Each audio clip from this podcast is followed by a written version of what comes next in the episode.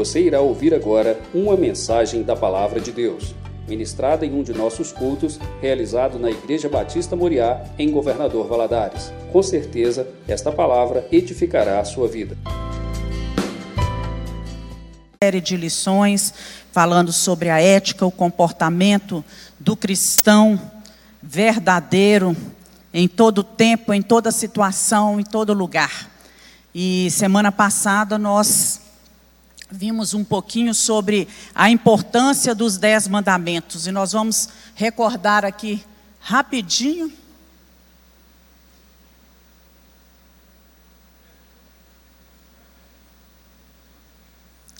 Então vamos lá, os dez mandamentos são palavras de Deus, apresentam a aliança de Jeová com Israel e não são uma imposição autoritária. Vocês lembram que quando Moisés conversa com o povo e o povo responde, tudo que o Senhor mandar, nós faremos, nós vamos obedecer, Deus não impôs nada. É, Lutero diz que os dez mandamentos formam um compêndio de doutrina divina, o qual nos ensina como devemos nos comportar a fim de que a nossa vida agrade a Deus. Vimos que os quatro primeiros mandamentos, eles tratam da relação do homem em relação a Deus. O homem com Deus é uma linha vertical. E os outros seis mandamentos é uma linha horizontal, o homem em relação ao homem. E aí estão os dez mandamentos, não é? E hoje nós vamos falar sobre o primeiro mandamento, os quatro primeiros mandamentos, que é em relação a essa linha vertical, o homem com Deus, e a gente pode trazer para a nossa vida que com Deus não se brinca. Deus dá ordem claras a respeito dessa forma de adoração entre ele e, e, e o homem. É, eu não sei se os irmãos se lembram, para trazer um pouco de luz aí esse assunto, mas quando Paulo, o apóstolo Paulo, lá em Atos capítulo dezessete, você pode ler depois, porque é um texto muito extenso, Paulo chegou na cidade de Atenas, na Grécia, e ele foi para o, o Areópago. Os epicureus e os estoicos, que eram filósofos, eram grupos de filósofos da época, é, convidaram Paulo, acharam que ele estava pregando bobagens, e convidaram Paulo a ir até o Areópago, que era o, o, o antigo Supremo Tribunal de Justiça, digamos assim, né, de Atenas. E esse lugar era conhecido como pelo seu senso de justiça, pela, pela sua integridade, e era ali que ocorriam todos os julgamentos, sejam relacionados a casos religiosos ou a casos relacionados à política. Quando Paulo chega no Areópago, eu imagino, né, é, quem já teve oportunidade de ver, um lugar muito grande, e algumas é, é, imagens... É, várias imagens, e ele vai olhando aquelas imagens que eram dos deuses gregos, e ali tinha a imagem de Zeus, de Hera, de Dionísio, de, de é, Arcos, né, de Artemis, e assim vários deuses gregos, Afrodite, e de repente ele se depara com um altar que não tinha deus algum, e ali estava escrito ao Deus desconhecido. E é maravilhoso quando você lê lá em, em Atos capítulo dezessete, o discurso que Paulo faz a respeito disso. Depois você lê, porque é uma coisa fantástica, né? Ele olhar todos aqueles deuses e ele falar que era aquele Deus a quem eles adoravam e a quem eles serviam, mas não sabiam quem era, que aquele era o Deus de Paulo, o Deus invisível, e do qual não se podia fazer imagem alguma.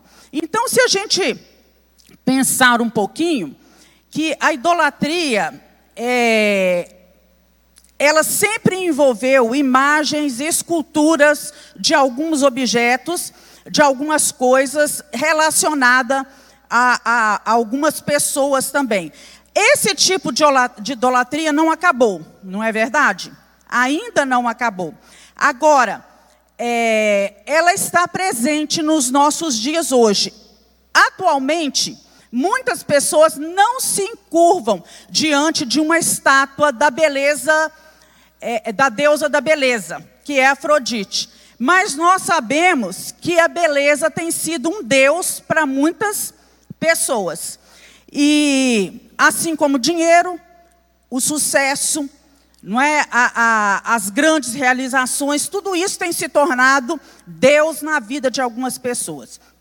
Nós não vemos hoje pais sacrificando filhos ao Deus da prosperidade, como acontecia no passado. É, os pais sacrificavam seus filhos aos deuses. Mas hoje nós vemos que muitos pais têm sacrificado seus filhos em favor do relacionamento com seus filhos, em favor de uma vida próspera. Então a idolatria, ela continua mais viva do que nunca. Ela ainda está presente. Porém, hoje ela não é realizada somente, meramente nos templos religiosos. Ela é realizada nos salões de beleza, nos shoppings, nas academias, às vezes nos escritórios, na frente de um celular, na frente de um computador. E nós precisamos tomar cuidado com isso. Afinal de contas, o que são os ídolos? Um ídolo, segundo Timothy Keller, é tudo, é qualquer coisa que você procura adorar para dar a você aquilo que apenas Deus pode te dar. Tudo que você adora, né, que você procura e coloca no lugar de Deus, nas coisas que só Deus pode te dar, torna-se um ídolo. E você pode perguntar, mas o que pode se tornar um ídolo na minha vida, que já sou cristão, que conheço a palavra de Deus? Então, sempre que nós depositamos a nossa confiança em algo que não seja o próprio Deus, nós cometemos idolatria. Às vezes, uma porção da nossa confiança, não é, é, vai para outras coisas que não são Deus. E por isso João, o apóstolo João, ele termina a sua epístola falando assim, lá em primeiro João cinco, dezenove, filhinhos, guardai-vos dos ídolos. Ele nos adverte.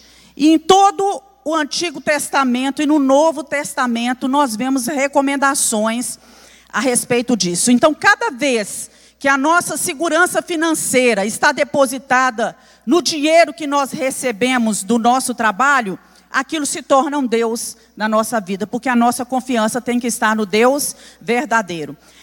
Todas as vezes que a nossa felicidade está baseada no relacionamento que nós temos com qualquer pessoa, não é? Nós estamos colocando é, nossas expectativas nas pessoas, é, é, a dependência da nossa fidelidade, felicidade nas pessoas e não em Deus. Então essa pessoa se torna um Deus na nossa vida. Queria que você abrisse sua Bíblia lá em Ezequiel, capítulo quatorze, versículo três, para ver como que Ezequiel fala que muitas vezes nós fazemos, é, tornamos... trazemos ídolos para dentro do nosso coração. Ele diz assim, Ezequiel quatorze, três. Filho do homem, esses homens levantaram os seus ídolos dentro do seu coração. Às vezes não está ali, não é uma imagem, mas os ídolos estão aonde? Dentro do coração. E são tropeço para, que, para a iniquidade que ele sempre tem diante de si. Então, meus irmãos, se a gente voltar lá no, no, no livro de, de Êxodo, é, quando Deus começa o diálogo dele com Moisés, e convida Moisés a subir ao monte para que ele possa dar as tábuas da lei, os, os dez mandamentos, decálogo, como nós vimos na semana passada, então ele propõe tornar o povo de Israel sua propriedade exclusiva. Ele fala assim, propriedade peculiar, nação santa diante de todos os povos. Mas existia um se, uma preposição aí. Se a nação se comprometesse a guardar, a preservar algumas características que eram particulares de Deus. E essa primeira característica que Deus cobra do povo é a exclusividade. Deus fala com ele em em Êxodo capítulo vinte, nós encontramos os dez mandamentos em Êxodo capítulo vinte e Deuteronômio capítulo cinco. E ele fala assim: não terás outros deuses diante de mim. Isso significa, não significa dizer que existam outros deuses. E que Deus tenha medo de dividir, vamos dizer assim, a sua autoridade, a sua exclusividade, a sua adoração com outros deuses. Não. Né? Diante de mim, quando ele fala, significa diante da sua face, diante da sua presença. Era costume antigo naquela época... Quando um, é, é, quando uma, é, um casal né, se casava, um homem e uma mulher se casavam, o homem não poderia tomar outra esposa enquanto a primeira estivesse viva.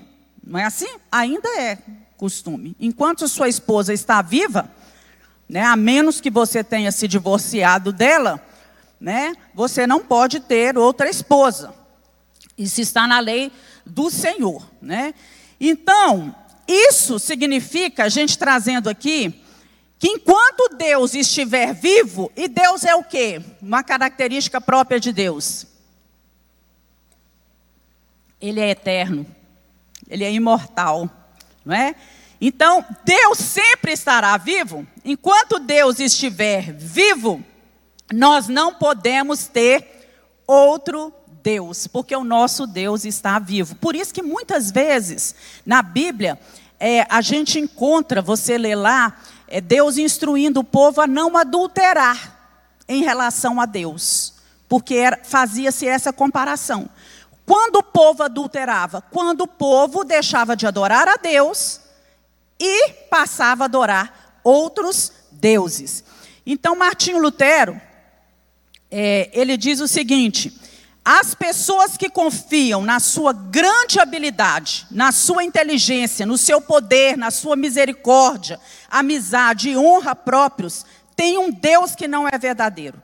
Ter um Deus significa possuir algo no seu coração que confie por inteiro. E Deus quer isso, essa exclusividade. Ele ocupando por inteiro e a gente confiando nele inteiramente. Olha o que é que diz Isaías quarenta e dois, oito. Vamos ler juntos? Eu sou...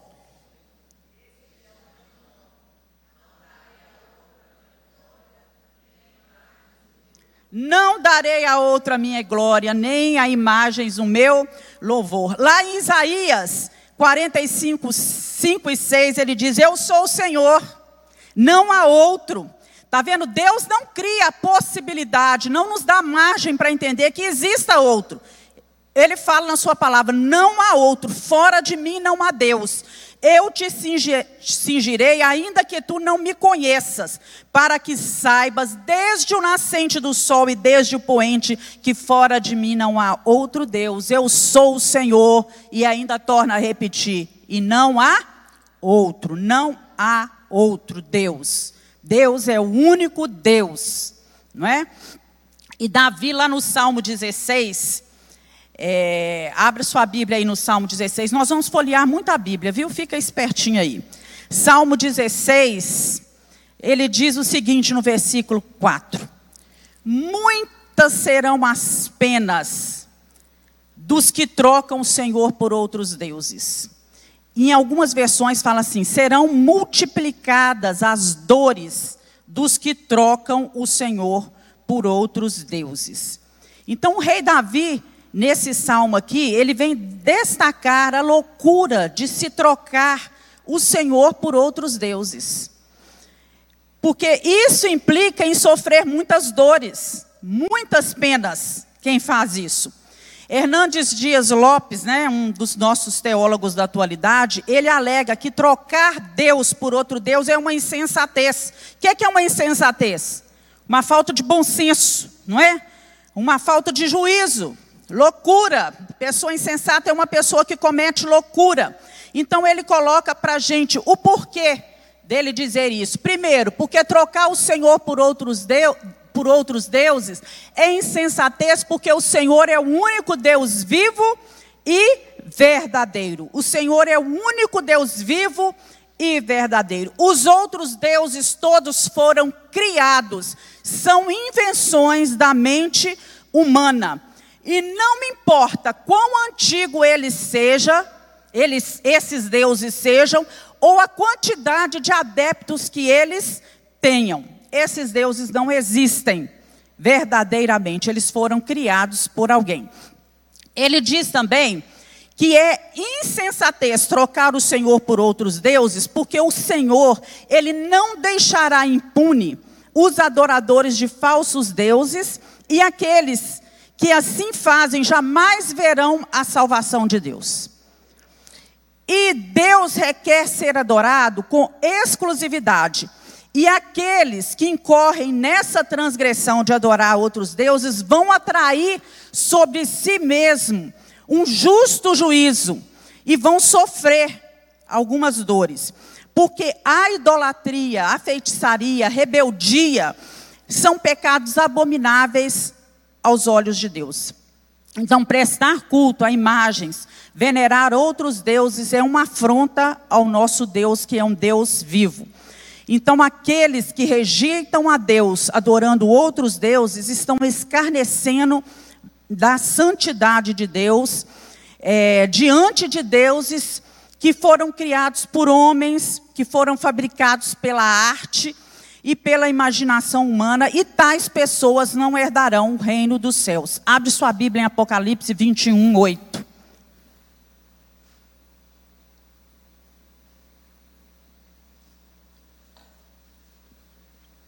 Apocalipse vinte e um, oito diz o seguinte: mas quanto aos tímidos, aos incrédulos, aos abomináveis, aos homicidas, aos fornicadores, aos feiticeiros, aos idólatras e a todos os mentirosos, a sua parte será no lago que arde com fogo e enxofre, que é a segunda morte. Volta lá para Gálatas.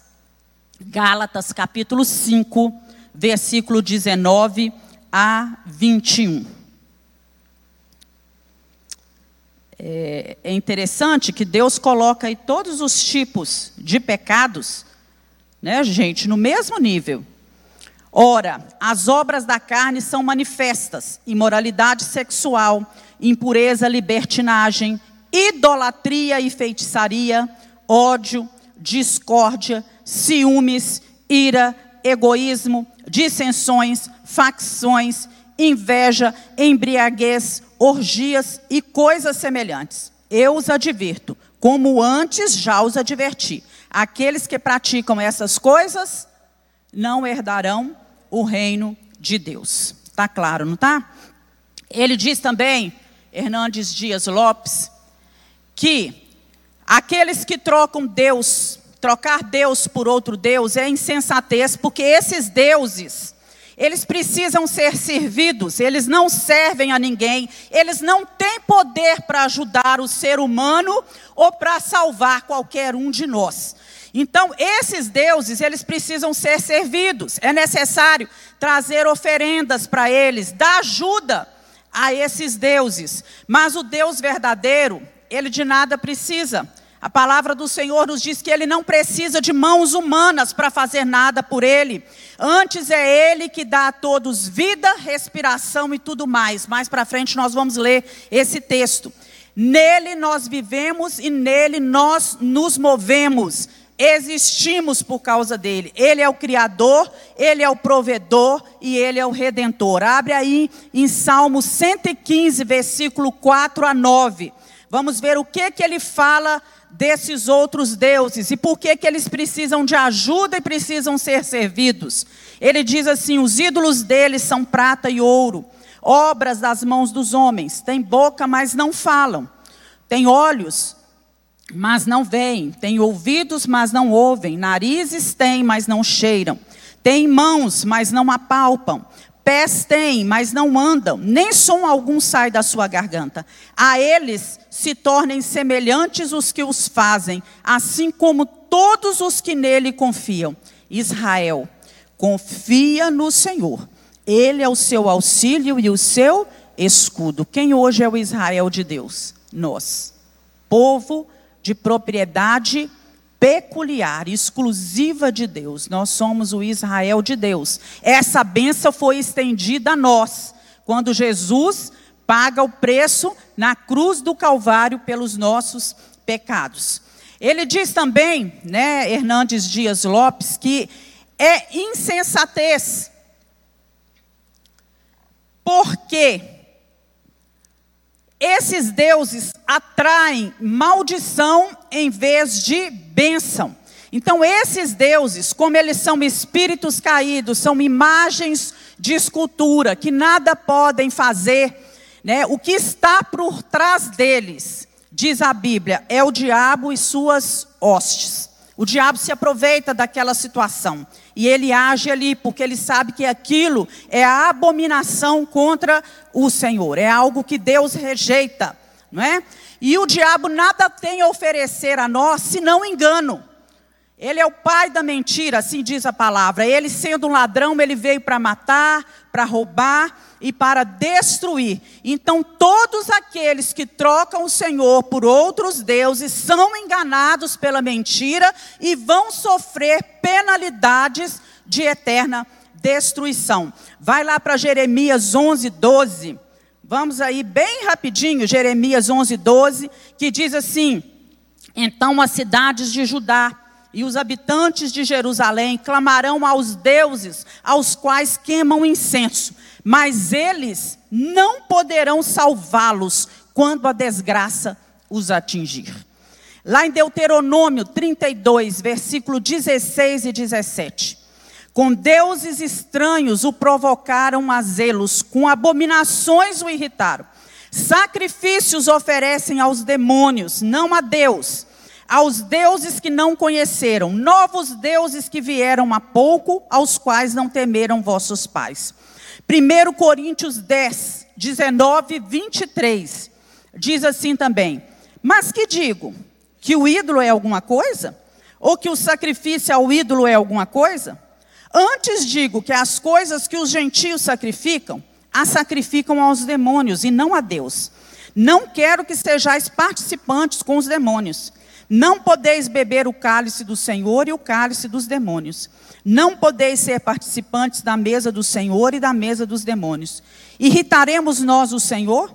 Somos nós mais fortes do que Ele? Todas as coisas me são lícitas, mas nem todas as coisas convêm. Todas as coisas me são lícitas, mas nem todas as coisas edificam, né? Então, a palavra de Deus é muito clara. Não sou eu que estou falando, e eu não, tô, não estou querendo atingir ninguém e nem afrontar ninguém. Eu estou trazendo simplesmente aquilo que a palavra diz. A segunda característica que o povo deveria preservar para ser propriedade peculiar de Deus é a incomparabilidade de Deus.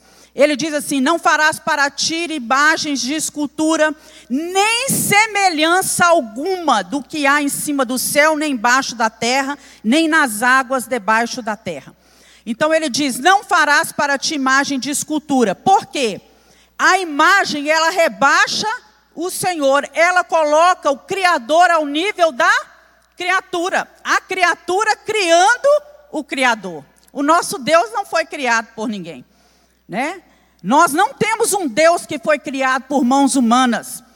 Vamos lá. Pelo menos três razões para a proibição das imagens. Abre sua Bíblia em Deuteronômio quatro, de doze a quinze.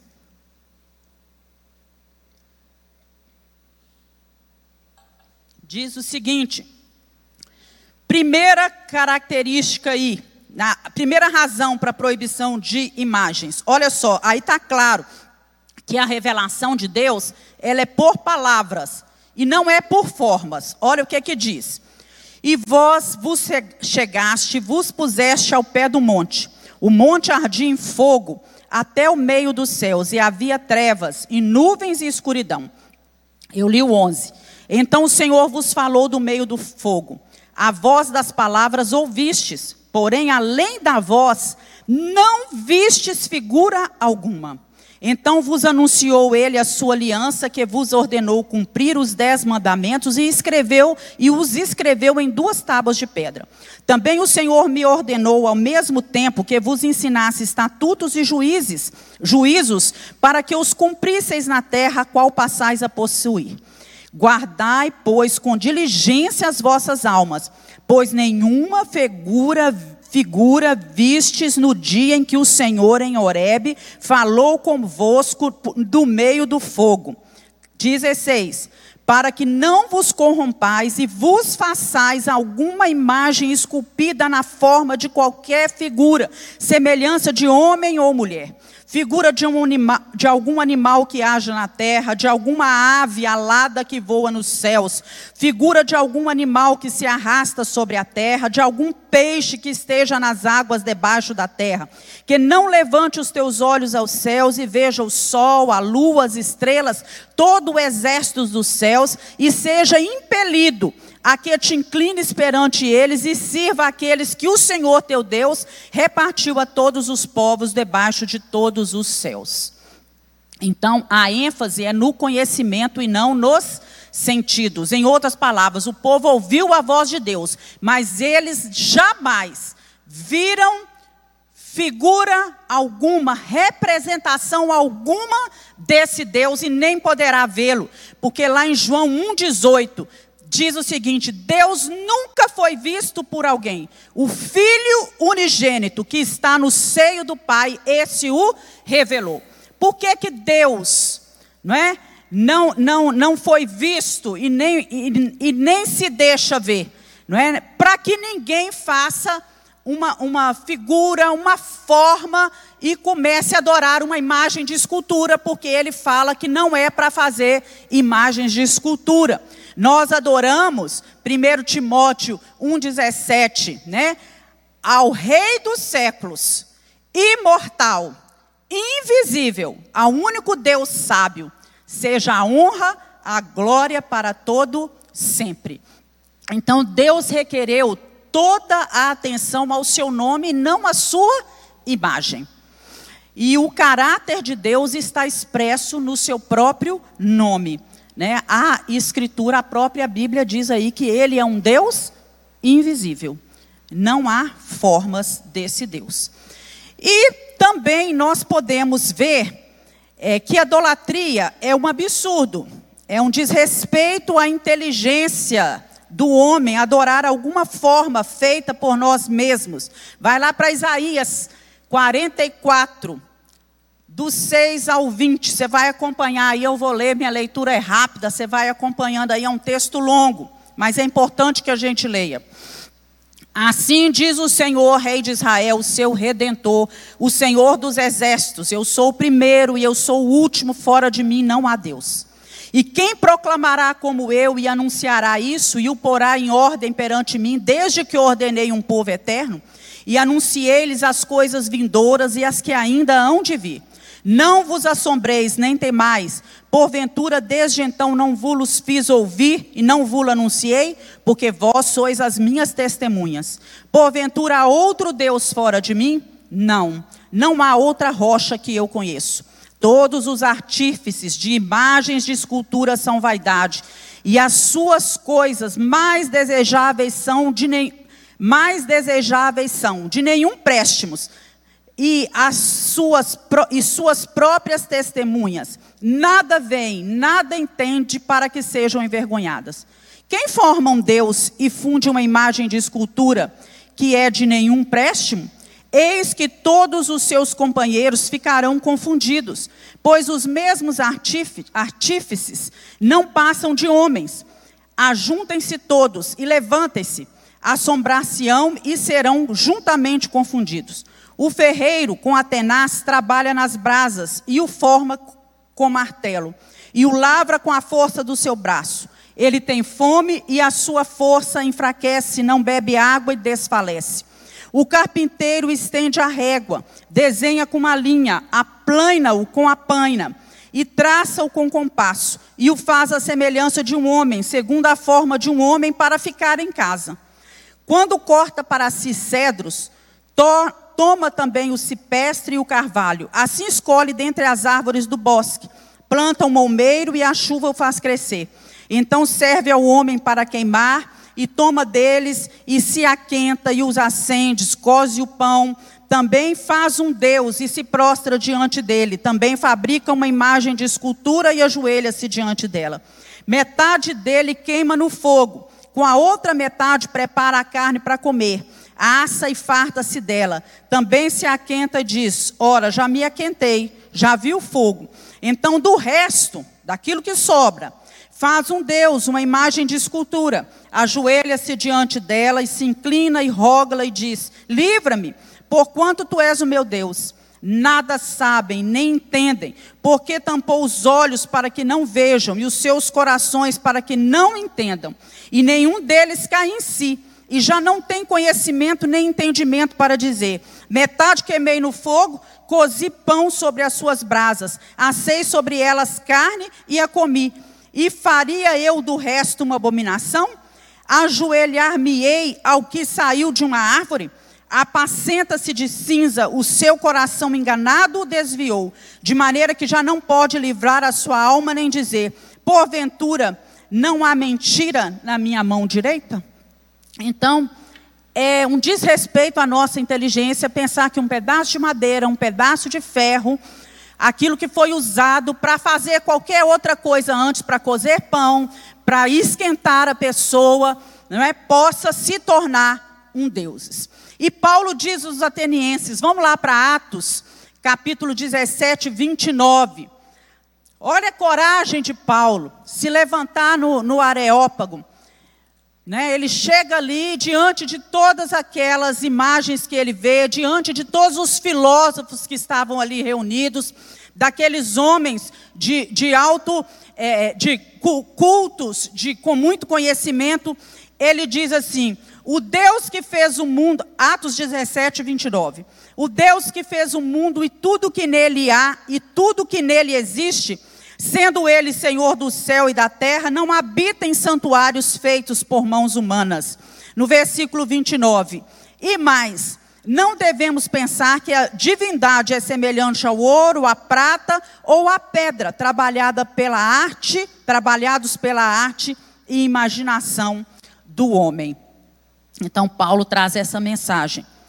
Segundo, ele continua aí em Êxodo vinte. Não farás para ti imagens de escultura, não as adorarás e nem lhes dará culto. A proibição de adoração é justificada. E Deus continua falando lá. Por que não adorarás e nem darás cultos? Porque eu sou o Senhor teu Deus, eu sou um Deus zeloso. Tem algumas versões que falam, eu sou um Deus ciumento, né? Mas a palavra, eu creio que a palavra zeloso é muito mais apropriada, porque esse ciumento aí, ele tem um sentido meio negativo hoje em dia, né? O ciúme tem um, um sentido meio negativo. Então, Deus não é um entre muitos outros. Né? Marido algum que ame a sua esposa, toleraria repartir a sua esposa com outro homem, da mesma forma que Deus jamais repartiria a adoração do seu povo, o amor do seu povo, o reconhecimento do seu povo com um rival. E eu fui esquecendo de passar. E aí diz também, né, não dobrarás, nem lhe darás cultos, porque eu sou um Deus zeloso. Vamos lá para Êxodo vinte. Vamos ler isso aí. Êxodo vinte.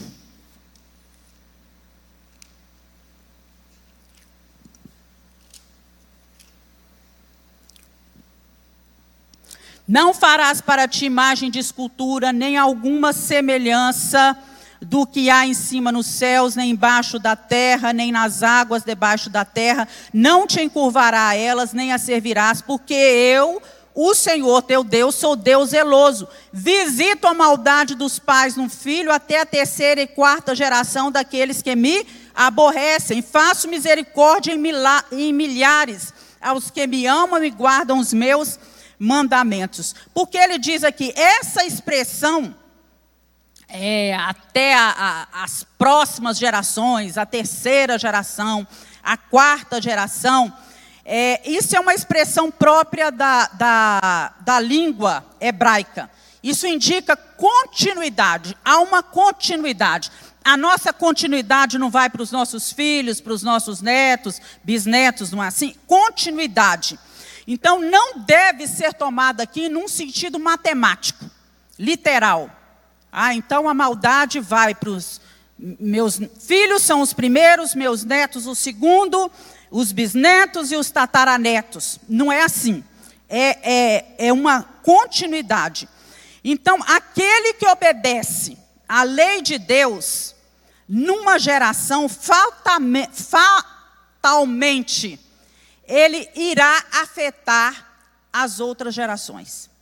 Por quê? Quando um pai adora outros deuses, ensina os filhos a idolatria, fatalmente, não é? Os seus filhos, é, é, eles irão crescer acreditando naquilo, tendo aquele costume, porque nós somos o exemplo dos nossos filhos. Então, a maldição, as muitas dores, os problemas que vêm sobre nós por fazer isso, eles também passarão aos nossos filhos. São o que chamamos de resultados naturais. Então, aquilo que é ensinado, aquilo que nós vivemos e que muitas vezes não percebemos e que faz mal, vai passar da mesma forma que são, por exemplo, famílias que têm um tipo de alimentação totalmente errada e que os filhos comem aquilo que os pais comem, né? O que, que vai acontecer? Os filhos vão perpetuar aquilo, não é? A não ser que chegue uma hora que isso seja quebrado, não é? Então, nós precisamos entender isso aí, porque fazer e adorar ídolos são atos muito mais sérios do que nós pensamos. Então, a consequência sobre a pessoa, sobre a família, sobre a cidade e sobre o país são maiores do que nós podemos calcular, imaginar, né? Daí a recomendação do apóstolo Paulo lá em primeira Coríntios dez, catorze, né? Filhinhos, fugir da idolatria. Fujam da idolatria. Outra característica que Deus fala com o povo, que eles deveriam observar para se tornar uma propriedade peculiar, própria, exclusiva de Deus, era em relação à santidade de Deus. Não tomarás o nome do Senhor teu Deus em vão.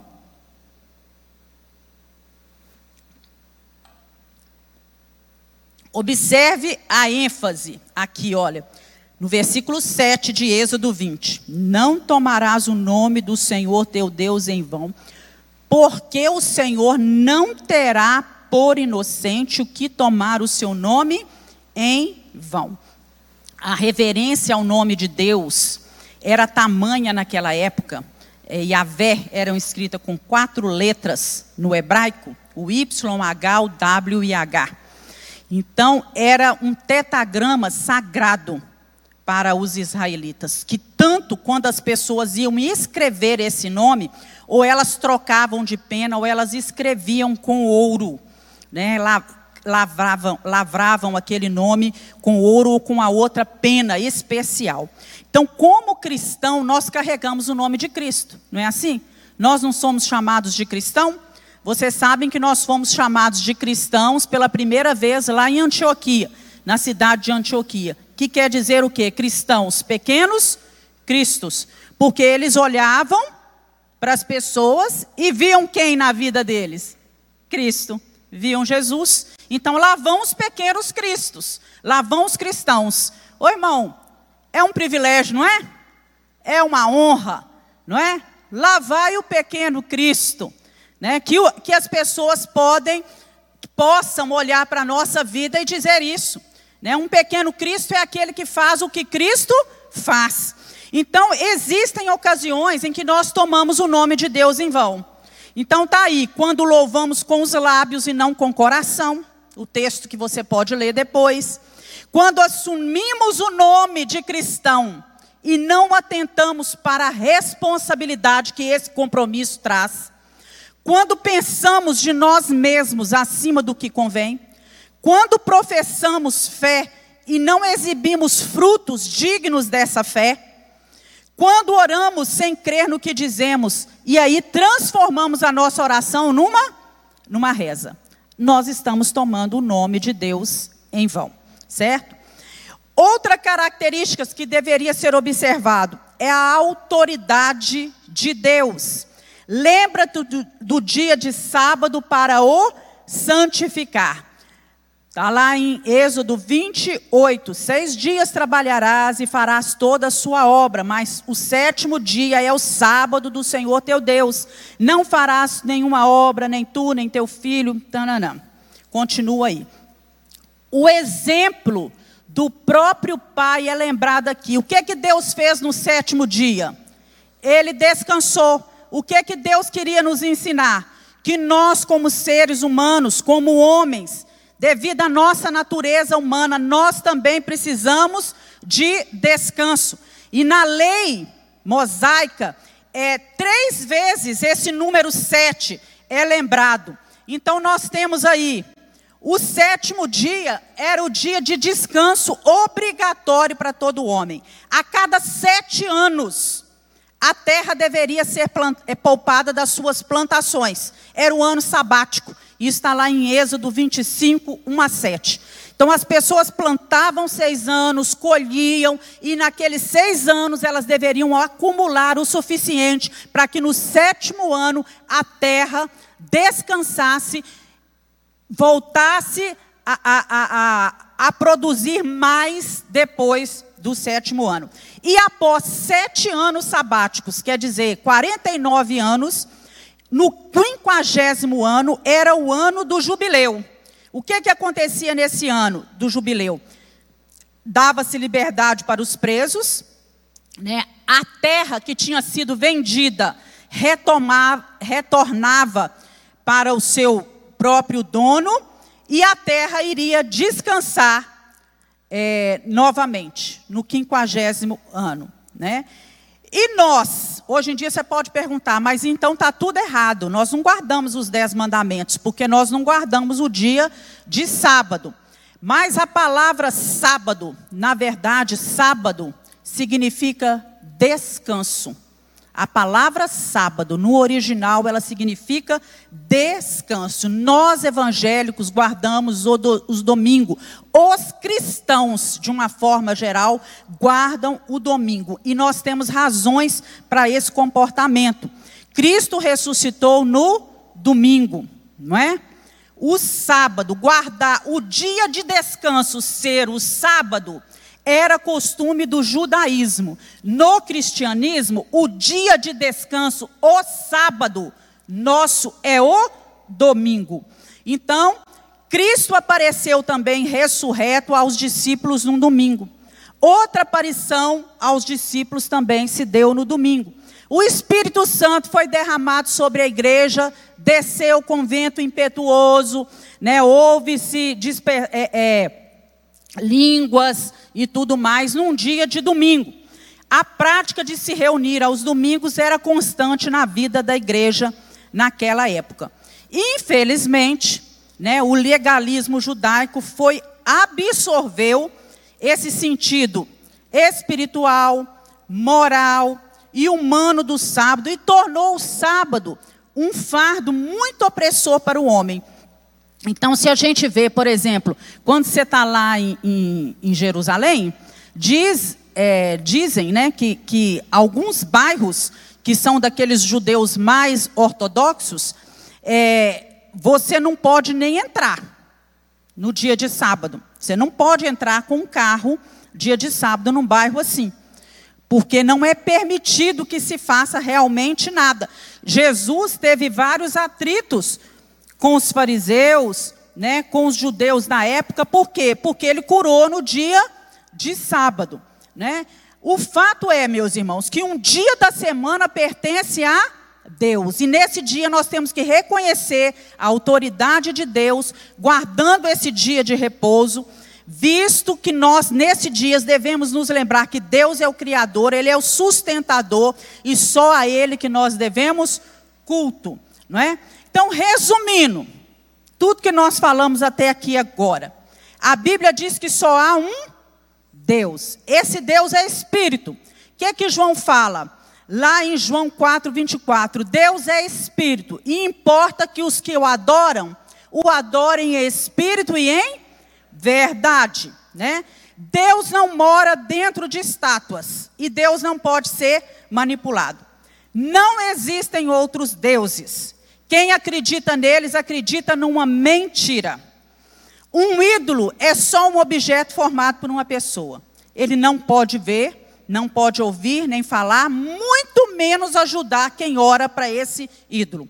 Lá no Salmo cento e quinze, em Isaías quarenta e quatro, dois textos que nós lemos, é, mostram que os ídolos, embora eles tenham olhos, não veem, têm boca, mas não falam, têm ouvidos, não ouvem, narizes, mas não cheiram. A idolatria produz cegueira espiritual. Ela entorpece o entendimento espiritual.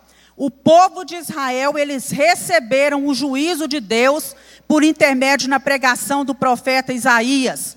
E esse juízo foi punir o povo com o próprio pecado dele. Deus deixou que o povo fosse entregue àquilo que ma- aqueles mais amavam, que era fazer aquilo, né, que eles gostavam.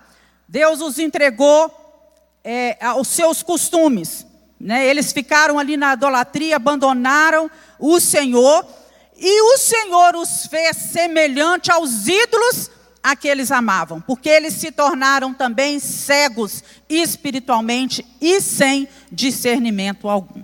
Então fica para nós nessa manhã, que tipo de atitude nós temos tomado em nome de Deus na nossa vida diária? O que as pessoas pensam quando observam a nossa vida? Nós temos realmente sido pequenos cristos, não é? Tenho, tenho adorado a Deus com a minha razão. A palavra de Deus diz que o nosso culto tem que ser um culto racional. Ou é somente com a minha emoção, não é? E muitas vezes as pessoas confundem a emoção com a espiritualidade. Nós precisamos tomar muito cuidado com isso, né? Há uma pergunta, fala assim: são feitas muitas esculturas de heróis, de homens que foram heróis no nosso tempo. Exemplo, Tiradentes. Vamos pensar assim: por que que eu não posso fazer mártires, escultura de mártires de Cristo?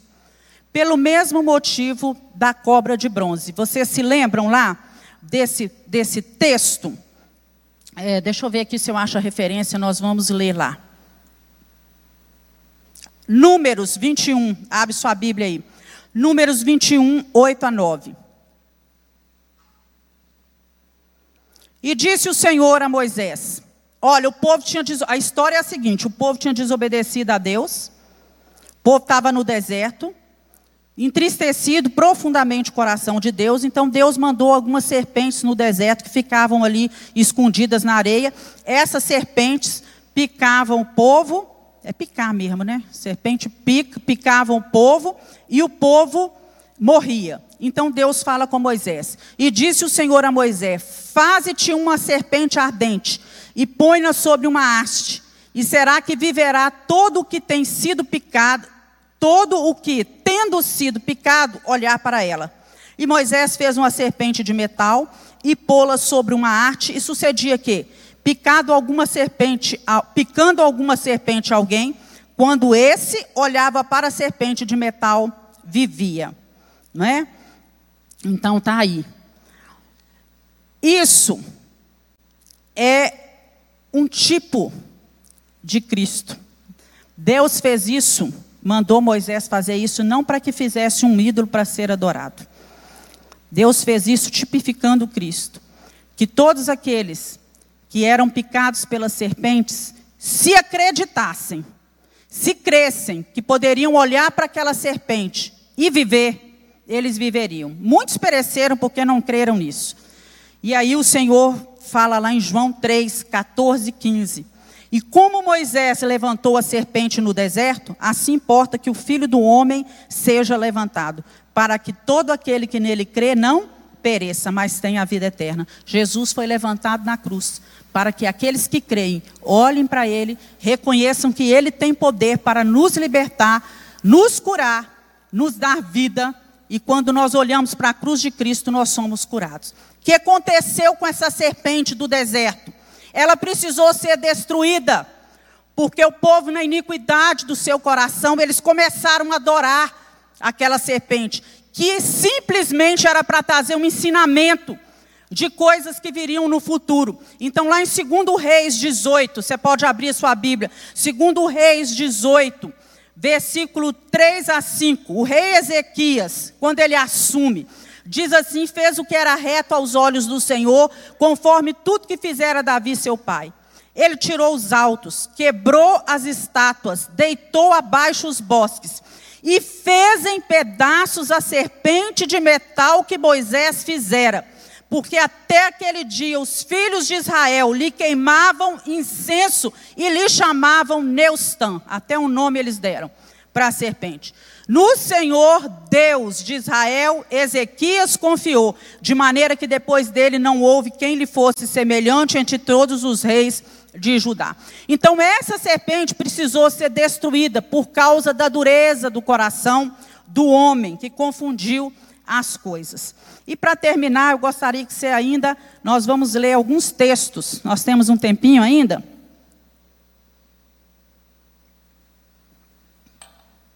Só para você ter uma infinidade de textos relacionados ao assunto.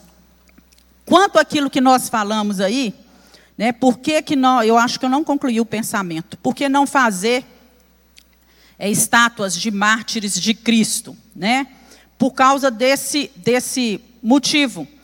Para que isso não venha a ser adorado depois. Ninguém deve adorar. Ninguém adora. É, é, por exemplo, você chega na cidade de Tiradentes, o que é que tem lá? A estátua de Tiradentes. Alguém fica ali pedindo as coisas para Tiradentes? Não fica, né? Então, ninguém adora esses vultos da, da história. Não se curva a ele, não reza para eles. Agora, se isso acontecer, eles vão se tornar o quê? Deuses. E vão precisar ser destruídos, como foi destruída a serpente, que Deus havia mandado Moisés fazer. Eu creio que hoje os mártires de Deus, que você sabe aí muito bem quem são, eles não provariam ver a imagem deles erguida como uma estátua, sendo adorada, as pessoas fazendo oração para ele, pedindo as coisas a ele. Eles diriam como João Batista disse: convém que Cristo cresça e que eu diminua. Porque isso era o desejo do coração de todos eles. Ser cristão. Refletir Cristo. Vamos lá, Ezequiel capítulo quatorze, um a nove. Nós vamos seguindo aí, vamos ler alguns textos. Ezequiel quatorze, um a nove. Algumas das autoridades de Israel vieram e se assentaram diante de mim. Então o Senhor me falou: filho do homem, esses homens ergueram ídolos em seus corações e puseram tropeços ímpios diante de, de, de si. Diante de si. Devo deixar que me consultem? Ora, diga-lhes, assim diz o soberano Senhor: quando qualquer israelita erguer ídolos em seu coração e puser um tropeço ímpio diante do seu rosto, e depois for consultar um profeta, eu, o Senhor, eu mesmo responderei a ele conforme a sua idolatria. Isso farei para reconquistar o coração da nação de Israel, que me abandonou em troca de seus ídolos. Por isso, diga à nação de Israel, assim diz o soberano, o Senhor: arrependa-se, desvie-se dos seus ídolos, renuncie a todas as práticas detestáveis. Quando qualquer israelita, qualquer estrangeiro residente em Israel, separar-se de mim, erguer ídolos em seu coração e puser um tropeço ímpio diante de, de si, e depois for a um profeta para me consultar, eu, Senhor, eu mesmo responderei a ele. Voltarei o meu rosto contra aquele homem e farei dele um exemplo e um objeto de zombaria. Eu ele, o eliminarei do meio do meu povo, e vocês saberão que eu sou o Senhor. E se o profeta for enganado e levado a proferir uma profecia, eu, Senhor, terei enganado aquele profeta e estenderei o meu braço contra ele e o destruirei, tirando do meio do meu povo. Lá em Colossenses três, cinco. Assim façam morrer tudo o que pertence à natureza terrena de vocês: idolatria, impureza, paixão, desejos maus, ganância, que é idolatria. Romanos um, vinte e dois a vinte e três. Dizendo-se sábios, tornaram-se loucos, trocaram a glória de Deus, do Deus imortal, por imagens feitas segundo a semelhança do homem mortal, bem como de pássaros, quadrúpedes e répteis. Jonas dois, oito. Aqueles que acreditam em ídolos inúteis desprezam a misericórdia.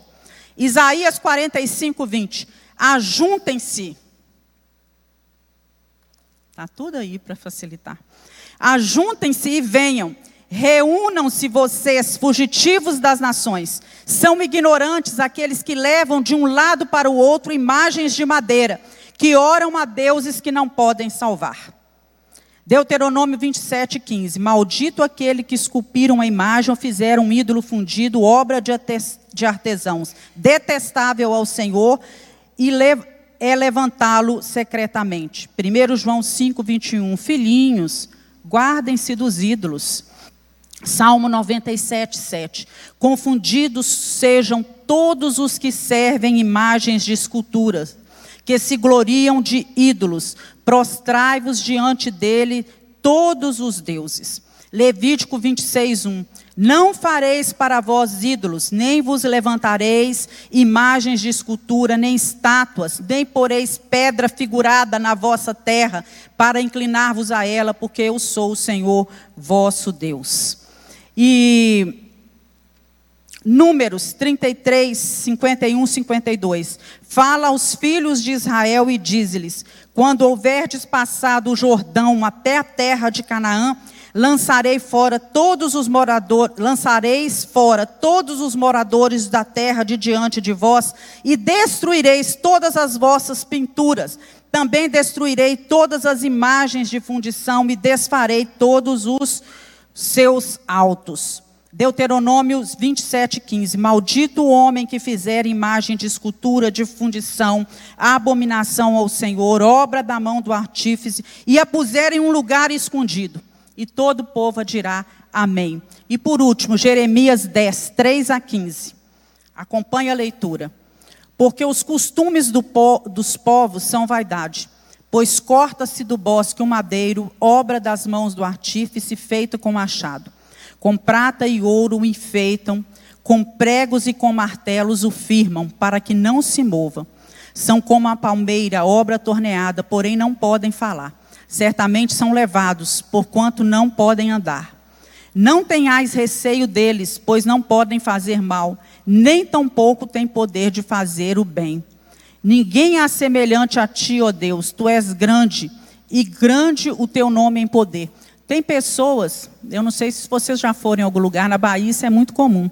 A gente vai em alguns hotéis, em alguns lugares, tem cada estátua, cada imagem, cada carranca que assusta. E muita gente tem medo, né? Mas a palavra de Deus fala que nós não devemos ter o quê? Medo. Não pode fazer mal algum, né? Pode falar, não pode fazer nada, é apenas um pedaço de madeira. Quem não te temeria a ti, rei das nações? Pois isto só a ti pertence, porquanto entre todos os sábios das nações e em todo o seu reino ninguém há semelhante a ti. Mas eles todos se embrutecem e tornam-se loucos. Ensino de vaidade ao madeiro. Trazem prata batida de Tarsis, ouro de Ufaz, trabalho de artífice das mãos do fundidor. Fazem suas roupas de azul e púrpura, obra de peritos são todos eles. Mas o Senhor Deus é a verdade, Ele mesmo é o Deus vivo e o Rei eterno. Ao seu furor treme a terra e as nações não podem suportar a sua indignação. Assim lhes direis: os deuses que não fizeram os céus e a terra desaparecerão da terra e de debaixo deste céu. Ele fez a terra com seu poder, Ele estabeleceu o mundo com a sua sabedoria, com a sua inteligência Ele estabeleceu os céus, fazendo Ele soar a sua voz, logo há rumor de águas no céu, faz subir os vapores da extremidade da terra, faz os relâmpagos para a chuva, e dos seus tesouros faz sair o vento. Todo homem é embrutecido no seu conhecimento. Olha só. Aqui está falando embrutecido no seu conhecimento quando faz imagens. Envergonha-se todo fundador de sua imagem de escultura, porque sua imagem fundida é mentira, e nelas não há espírito. Vaidade são, obra de enganos, no tempo da sua visitação virão a perecer. Amém, irmãos? Fica aí para a gente o ensinamento nessa manhã. Não terás para ti imagens de esculturas. Né? Não terá outros deuses diante de ti, não farás para ti imagens de escultura, não se dobrará a elas, não a adorarás, não é? Não vamos tomar o nome do Senhor, nosso Deus, em vão, e vamos lembra- nos lembrar do dia de descanso, que é o dia do Senhor. Nós temos que tirar um tempo para servir ao Senhor. São mandamentos de Deus, mandamentos morais, eles prevalecem para o dia de, o- de hoje ainda. Eles não foram anulados para nós, hoje, cristãos, como as leis cerimoniais foram, né, anuladas, embora os princípios dessa lei, como eu falei semana passada, eles prevalecem. Que Deus nos abençoe. Vamos nos colocar de pé, vamos orar, encerrar o nosso culto nessa manhã, que você possa ir para casa. Né? E às vezes até mesmo nós que somos cristãos, às vezes por falta de conhecimento, por não querer desagradar alguém que nos deu determinada coisa, é, que demonstrou carinho nos trazendo uma imagem, uma foto de alguma coisa, às vezes a gente não quer retirar aquilo da nossa vida e da nossa casa, mas nós não devemos ter isso nem mesmo escondido. Nós lemos aqui, nem escondido, nem guardado dentro do seu guarda-roupa, nada. Não é? Importa mais agradar a Deus do que agradar aos homens, não é? Senhor, nós louvamos o Teu nome nessa manhã, bendizemos ao Senhor porque Tu és o único e verdadeiro Deus. Nós servimos a um Deus que requer exclusividade e nós temos o Senhor como Deus exclusivo na nossa vida. Não nos deixe levar pelo engano de muitas vezes colocar, Senhor, o nosso dinheiro, é, a nossa sabedoria, a nossa família, o nosso trabalho no lugar de Deus. Tudo isso é bênção que o Senhor nos deu. Que continue sendo bênção e que Deus ocupe o primeiro lugar. Buscai primeiro o reino de Deus e todas as outras coisas vos serão acrescentadas. Que o Senhor nos dê entendimento. Abre, Senhor, o nosso, nossos olhos espirituais, a nossa mente, nos dá discernimento espiritual e entendimento. Não queremos ficar embrutecidos na nossa mente em relação às coisas espirituais. Leva-nos em paz para a nossa casa. Te agradecemos pelo teu cuidado até o dia de hoje. Que a boa mão do Senhor nos conduza. Queremos morar no céu com o Senhor. Queremos servir ao Senhor com alegria nesse tempo de vida que o Senhor tem nos dado nessa terra. Queremos ser representação de Deus aqui nessa terra. Que as pessoas possam olhar para nós e sentir, Senhor, é, é, que realmente há algo especial. Que a luz do Senhor possa resplandecer através da nossa vida e que o cheiro de Cristo seja exalado em nós. Em nome de Jesus, nós oramos.